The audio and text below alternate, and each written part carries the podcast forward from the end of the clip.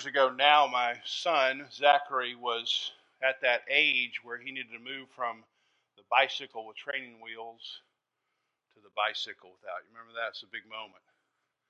It's a moment of real freedom for a young boy to get off his training wheels. And as a dad, I knew he was going to fall some, so I thought, well, where's a good place to, to fall and you get less hurt? Not the pavement. So uh, we packed up our car with a bike and went out to Myrtle Grove Middle School, and they have a big football field out there. And I decided, well, this is a place you can learn because if you fall, you know, at least you're going to be on the grass rather than on the pavement. So we all went out there and we got in, I got him stable at one end of the end zone and, and I ran a few steps and pushed him and what a proud dad moment. Straight as an arrow, never fail, never fought, fell down. And I was like, yeah, that's my son. Except for when he got to the end of the field. He didn't know how to turn. So he got down and I was like, turn, you know, turn and he throws his bike one way and bails out the other. I was like, okay, not so quite a proud dad moment, but I go down there and say, okay, you know, when you get to around the 20 yard line, got to start slowly turning because otherwise, you you know, you're going to run into the goalpost. I got I got it, Dad. So same thing. I push him, and he's doing it, but I could tell at the 20 yard line he he was nervous about the turn. So he got to the end zone, same thing. Bike went left, he bailed right. So I got down there. I was thinking, well, how can I help him know how to turn? He's he's afraid of sort of moving the wheel, as you might imagine. So I decided, well, I, I said, Zachary, look, this is what I want you to do. I'm going to run in front of you. And I want you to keep your wheel on me, like you're going to run dad over. And he's like, awesome. And just wherever I go, you just you look at me, you keep your wheel on me. Okay. So I push him and I run ahead and I'm running. And first of all, I'm nearly having a heart attack, obviously. And um, I'm running out in front of him and I just slowly run in a big circle. And I just make the circle a little bit tighter the next time and a little bit tighter. And that's how he learned how to turn without bailing out. By, by keeping his wheel on his dad keeping his eyes focused on his dad, and wherever he went, that's where, where Zachary was going to go. This is what the Apostle Paul is trying to do in this particular passage. He's going to give us some biography here his past, his present, and his future. But it's not just a biography, it's not just information he's handing over. He's also trying to be an example to the people in Philippi. This is a young church. They're they're beginning to get their training wheels off. They're going to have to learn how to live on their own, to propel on their own. They're going to have to learn how to navigate what's coming at them. They're going to have to learn how to suffer. They're going to have to learn how to look at their past, look at their present, and look at their future in the correct way. And so Paul is giving us some information, but I don't want you to ever think the information is just plain facts. It's part of him saying, follow me. I know you all don't know how to live your lives in this new way, so I'm going to run ahead of you. And you just keep your wheel focused on me. In fact, he says it in, um, in Philippians 3 imitate me. Keep your eyes on those whose walk who walk in the ways that I have walked. So you're you're wobbly. I know that. So I'm going to run out ahead of you. There are going to be certain people who are out ahead of you. Just keep your wheel on them until you're ready to navigate more on your own. So, Paul shows us how he thinks about his past, his present, and his future, and he wants that to infiltrate the thinking of the Philippians. And God wants it to infiltrate your thinking. How you think of your past, how you think of your present circumstances, how you and I think about our future.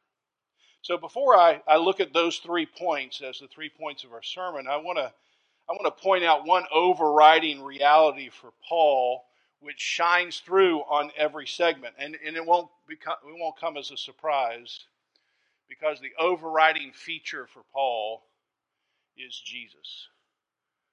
Now, that's the answer to every question, isn't it? You're in Sunday school class and you know, what's what's gray and runs up a tree and eats nuts?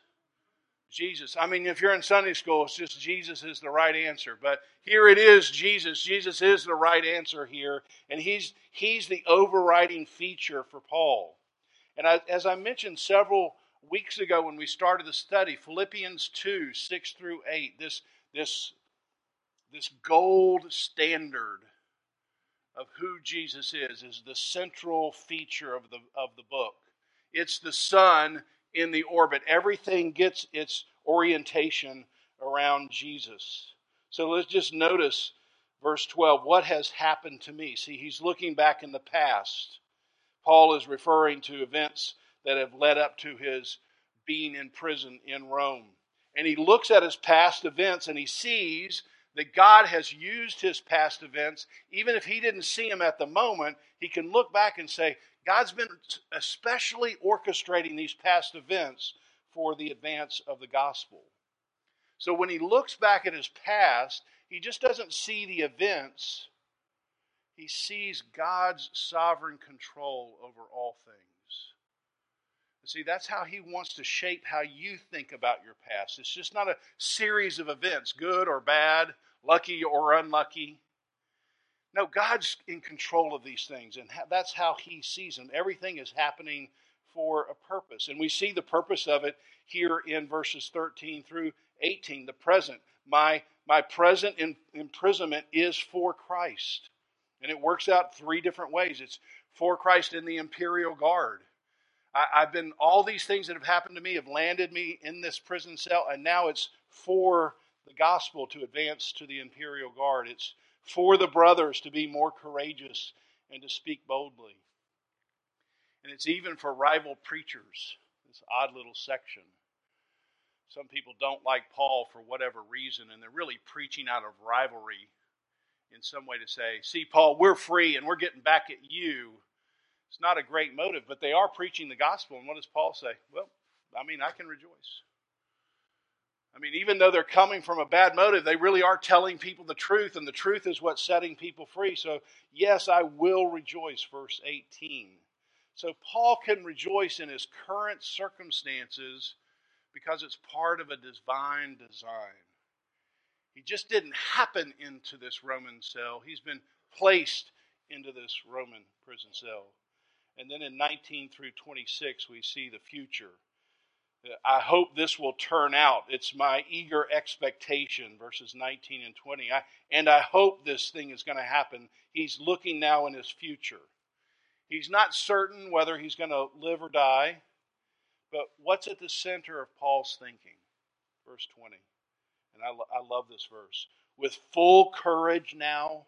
I mean, you can just, Paul's in a prison cell. He's writing to these people who are just getting off the training wheels and they know where he is with full courage now. As always, here's my hope in the future that Christ will be always honored in my body, whether in life or in death.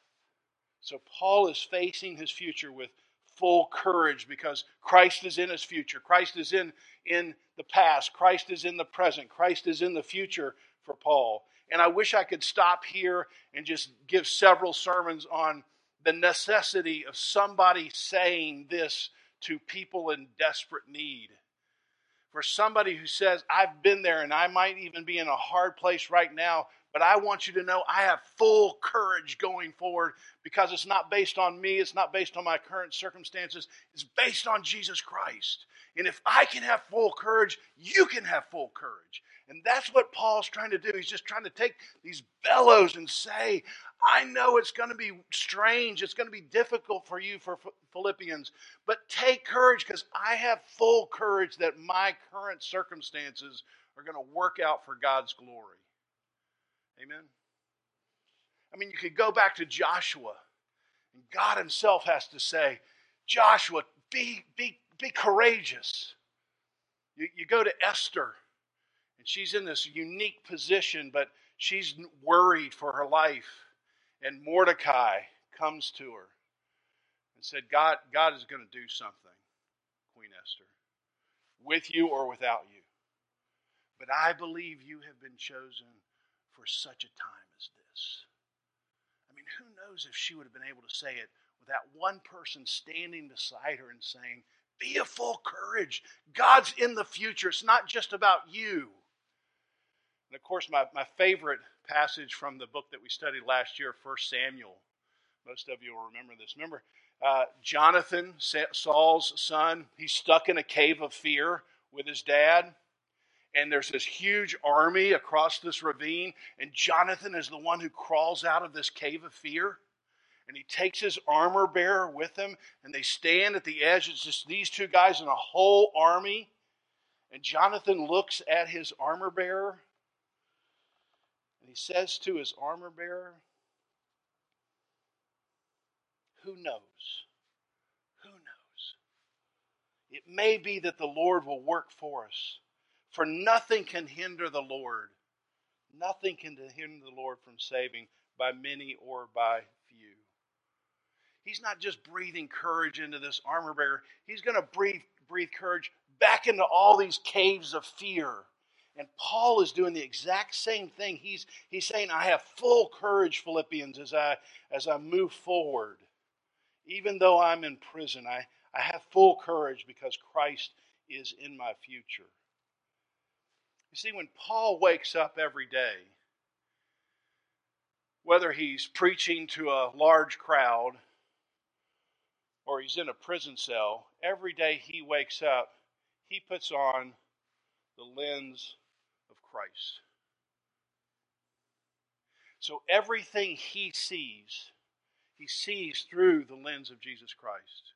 When he looks back at his past, it comes through a filter of Jesus. When he when he looks at his current circumstances, he sees Jesus in his current circumstances. When he looks ahead, he has the same lens on. And my question is when you wake up each morning, you put on a lens.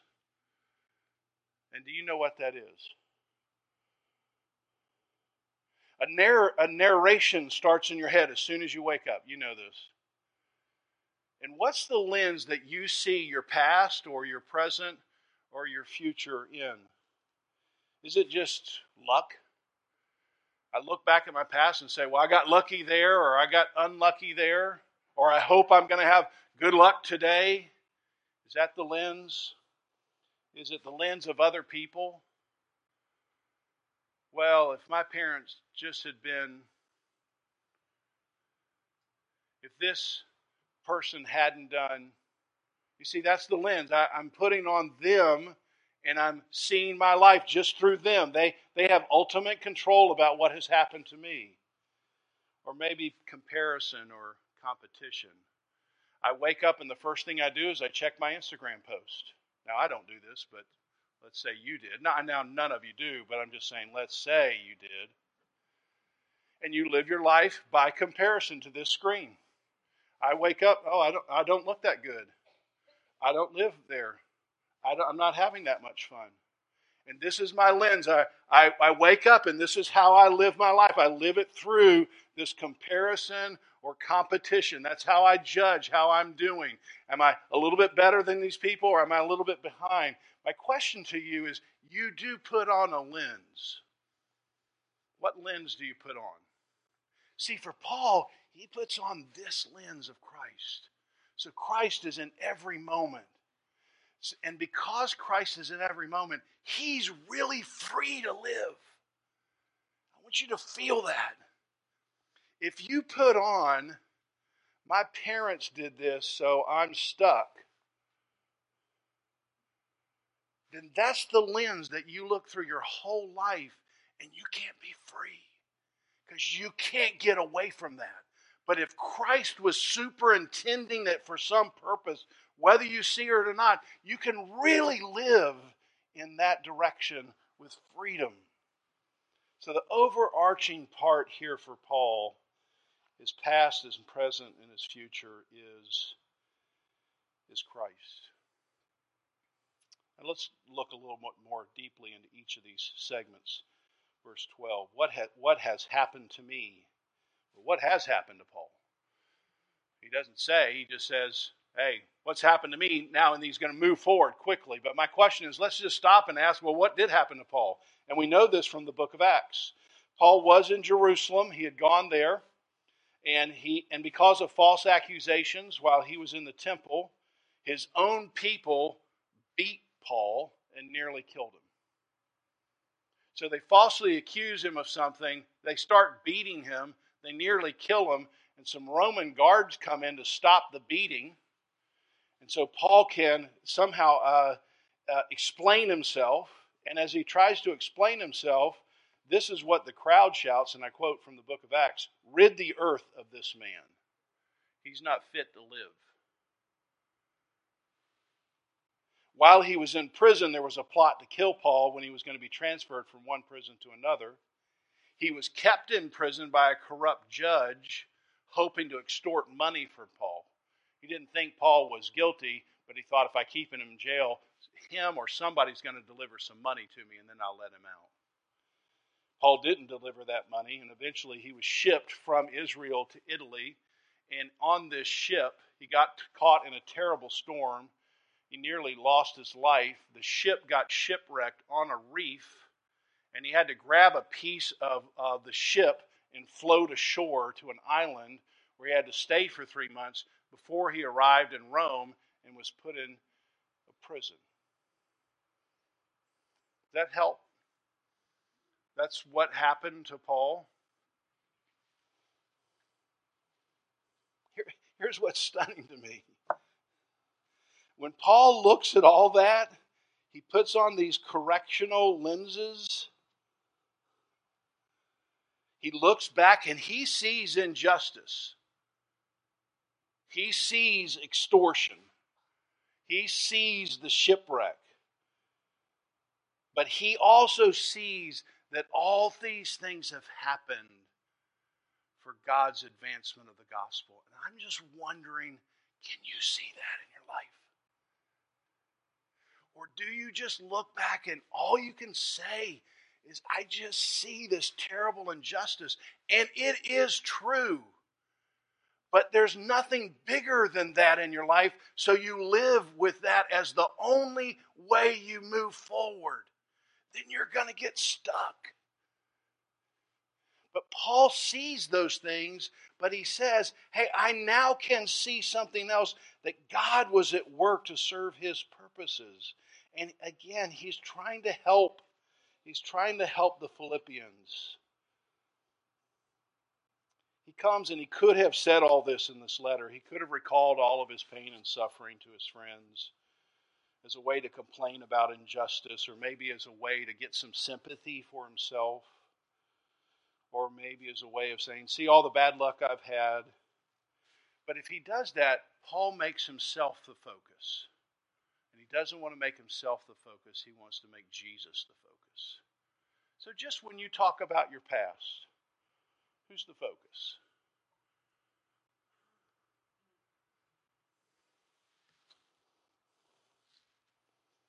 Present, verses 13 through 18.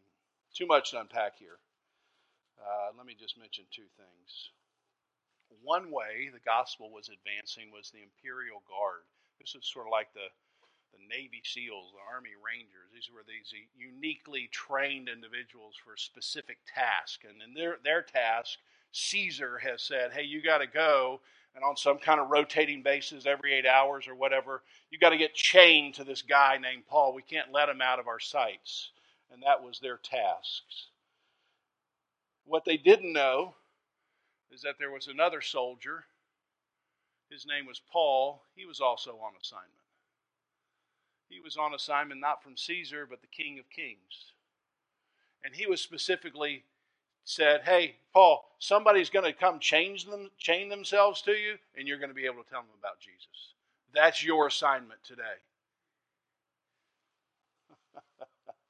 and how do we know this was so effective? This is so beautiful. I want you to look back at look at chapter four for me. Very end. He's sending these greetings. Greet every saint. So he's telling these to the Philippians greet every saint in Jesus Christ. The brothers who are with me, they greet you. All the saints greet you, comma, especially those in Caesar's household. Well, how did Caesar's household hear about Jesus? Through the guard. Paul was strategically placed in a prison cell to talk to one guard at a time who then would go live his life.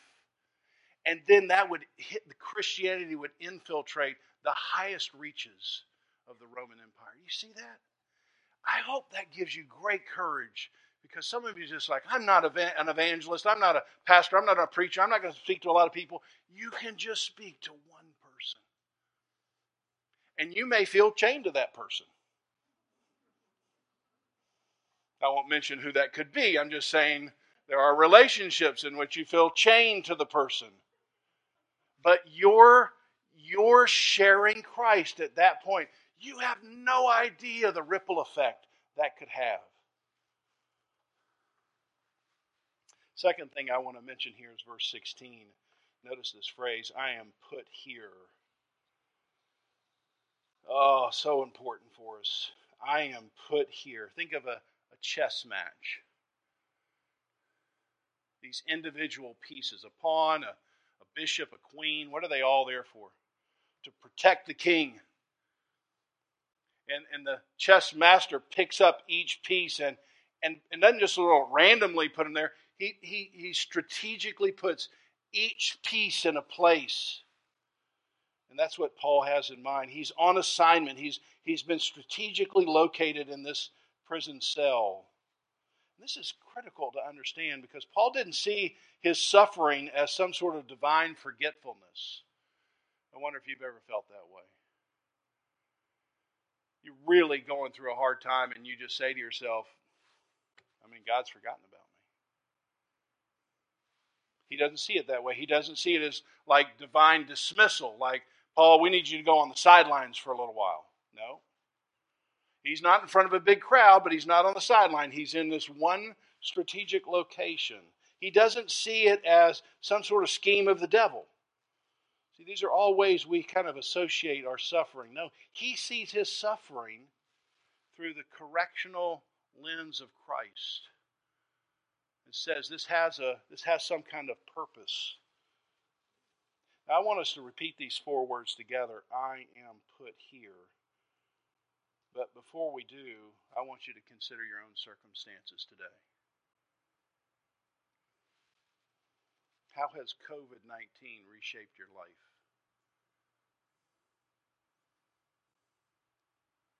Are you waiting for it to just to get over so you can go back and be put somewhere useful? Or are you saying, no, I, am put right here, right now? Think about your children, your spouse, your parents' current condition, your singleness, the fact that you're divorced or a widow. But before we say the four words I am put here, think about your physical limitations, your financial struggles, Think about the job you have, the school that you're involved with, the team that you're on. And finally, think about any current circumstance that feels like imprisonment. You have those things in your mind? Now let's say it. I am put here. I wonder if you believe that. Or do you wake up and say, I'm stuck here? I really should be over here, but I'm stuck here. See, Paul doesn't see his life that way. Finally, the future. He looks ahead, and whatever happens, whether he lives or dies, he hopes Christ will be honored in his body. And there's really a better word. Some of your translations might have it uh, for magnified, because it's mega luno is the word. See what he's saying? No matter what happens, my hope is that Christ gets bigger through my life. So whether I live or I die, my whole hope is that Christ looks bigger. When people look at me, then Jesus looks bigger. And see, so many times for, for so many of us, what we're hoping our future is, is that I look bigger. I want to be more noticed. I want to be more of something. I'm hoping that I somehow look bigger. My bank account looks bigger. My body looks better, not bigger. But you see, if you wake up with your lenses and you just say, I'm hoping somehow I grow, my personal portfolio is growing, that's not the right lens. The right lens is as I live or die, I want Christ to be mega magnified in my life.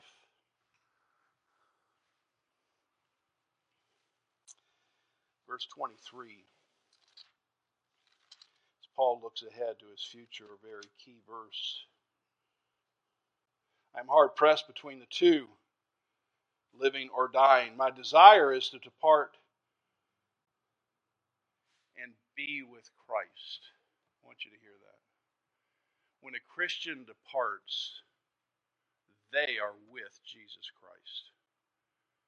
Now, there's a lot of mystery about what exactly happens after your death and when your soul gets back to your body and all these kinds of things. But I just want you to know when you die, you're going to be in the presence of Jesus Christ. And that it's far better. It may seem like a loss on, on the side of the people of your family, but it's no loss on yours. It's, it's all gain. I was watching this very interesting biography about a guy named David Foster. I don't know if you know this guy, very famous music producer. And I'm, I'm fairly certain he's not a Christian. Um, but it's just interesting how he saw life. And he had this great fear of death, and he, had he, he made his family swear if he was ever on life support, they wouldn't unplug him. And they interviewed his daughters, and his daughters were like, Oh, we can't uh, ever unplug dad. And then the reporter, you know, the interview asked David Foster, Well, why don't you want to be unplugged? He said, I, I just want to keep the party going. You see, for Paul, I mean, for him to live is Christ, it's good. But the party is in the next place. He's, he's on his way to the party. David Foster thinks this is the party. Oh, help his soul, I pray. This isn't a party. This is the beginning, and every once in a while you get little slivers of it. But the real party is in the next phase. And so Paul looks at it and says, I'm going to I'm going to gain. I just wonder if you think about that as your own death approaches at rapid speed. Where you got to get everything crammed in this life because this is the real party. Got your bucket list. Or no, you're, you just got to be faithful to Jesus because the real party is out ahead. Finally, he says, My desire is to part to depart, and this is a very rich visual picture. It's about a boat who's taking up anchor and ready to set sail. So Paul looks at himself and he says, I'm, I'm ready to take up anchor. I mean, I'm anchored in this world right now, but man, I'll be glad when I get the call. Let's take up the anchor. Let's set sail for that heaven's horizon.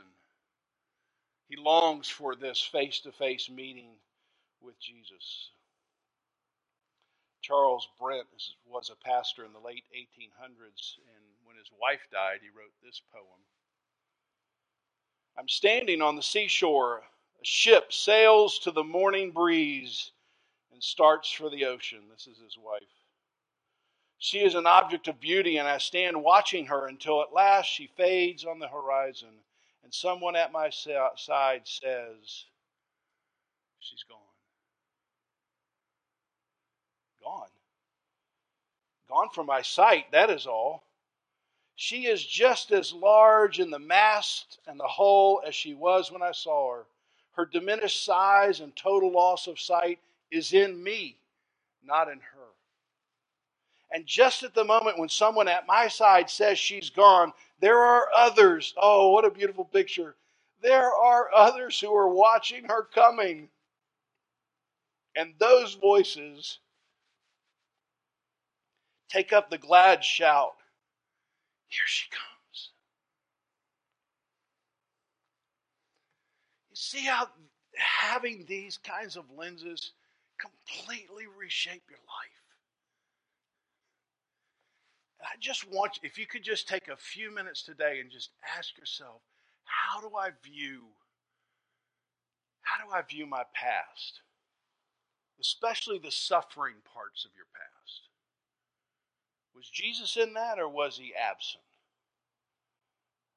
How do you view your current COVID, election, physical, financial circumstances?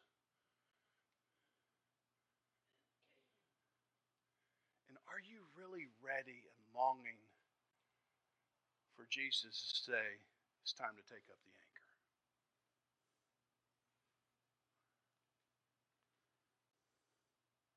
It's hard to remember these things, so Jesus says, I want you to do some things in remembrance.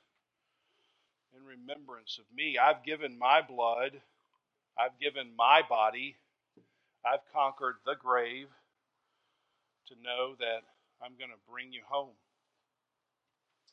And so, communion is a perfect time to think about our past, our present, and our future. So, you've got this little cup, and remember, there's a small little clear tab on the top that you need to take off first and get the wafer.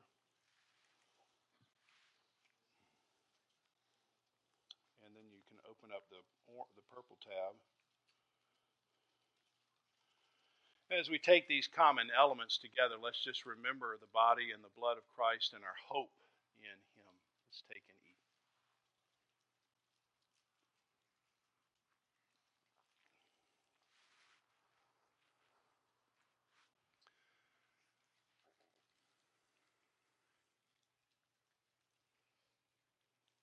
pray together. Lord, we all, I wish we could somehow see the lens that's on every face right here this morning. And I, I pray that that could be exchanged if necessary for the lens of Christ, the correctional lens of Jesus Christ. So we could see our past, we could see our current circumstances and our future with great hope and courage, and cause us to really live. Because to live is Christ and to die is gain. I pray in Jesus' name. Amen. Let's stand and sing our closing song.